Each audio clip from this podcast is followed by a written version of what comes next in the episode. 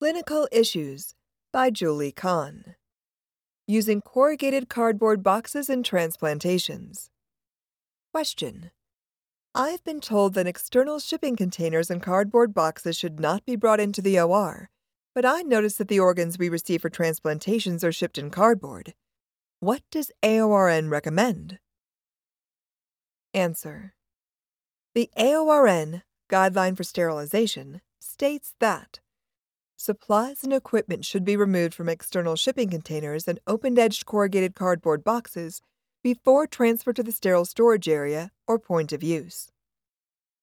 This guidance is based on the rationale that these types of containers may collect dust, debris, and insects during shipment and may carry contaminants into the surgical suite.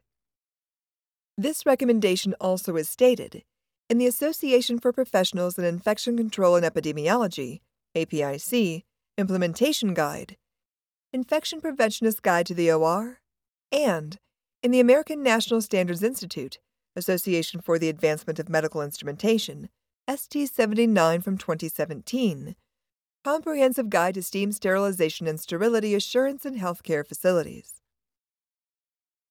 The purpose of these recommendations is to limit the risk of patient exposure to potentially infectious material or insects that may be present on or in a cardboard shipping container. The glue used in the cardboard also may attract insects or vermin. However, these practice recommendations are not specific to external cardboard shipping containers used for transportation of organs intended for transplantation. Patients undergoing transplantations are at high risk for infection and it is therefore important to reduce all possible items and practices that may increase the risk for infection. However, correct identification for organs intended for transplantation and the intended recipient is crucial. Organ procurement organizations typically send organs to recipient facilities via courier in corrugated plastic or cardboard boxes. Because of the importance of organ and recipient identification, Part of the identification process involves the label on the external portion of the shipping container. The Organ Procurement and Transplantation Network policies require the use of specific external and internal labeling systems when shipping or transporting organs. Depending on the receiving facility's process for verifying identification of an organ, the external shipping container may be brought into the OR. Because of the many regulations regarding organ transplantation and the high risk for infection in this patient population, a facility interdisciplinary team that includes an infection preventionist and the transplant surgeons should review the process to determine how perioperative team members can ensure that the external shipping container is available for identification without adding contaminants to the OR environment. Depending on the type of external shipping container received by the facility, and how the labels are applied to an external shipping container. Facility leaders may consider having personnel wipe down plastic corrugated containers with a facility approved disinfectant.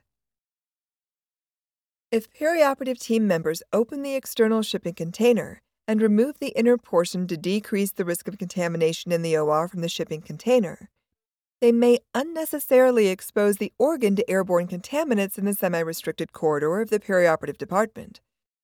Therefore, perioperative and organizational leaders may consider providing large clean plastic bags to place corrugated cardboard containers or other containers used for organ transplant in for transport and use in the OR when they arrive at the facility and cannot be cleaned with facility approved disinfectants.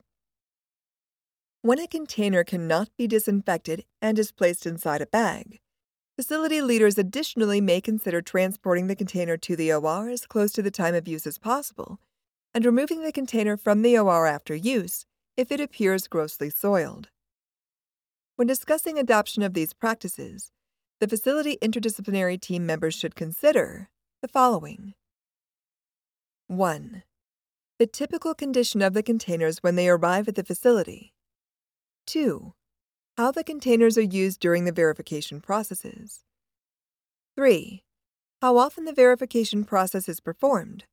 For example, upon arrival of the container, upon the patient entering the OR, before anastomosis of the organ. 4. The duration of the procedure, which may include multiple handovers that require use of the container. And 5. whether additional transplant vessels sent inside the container, but packaged separately from the organ, are being stored on the ice in the container for possible use during or after the procedure.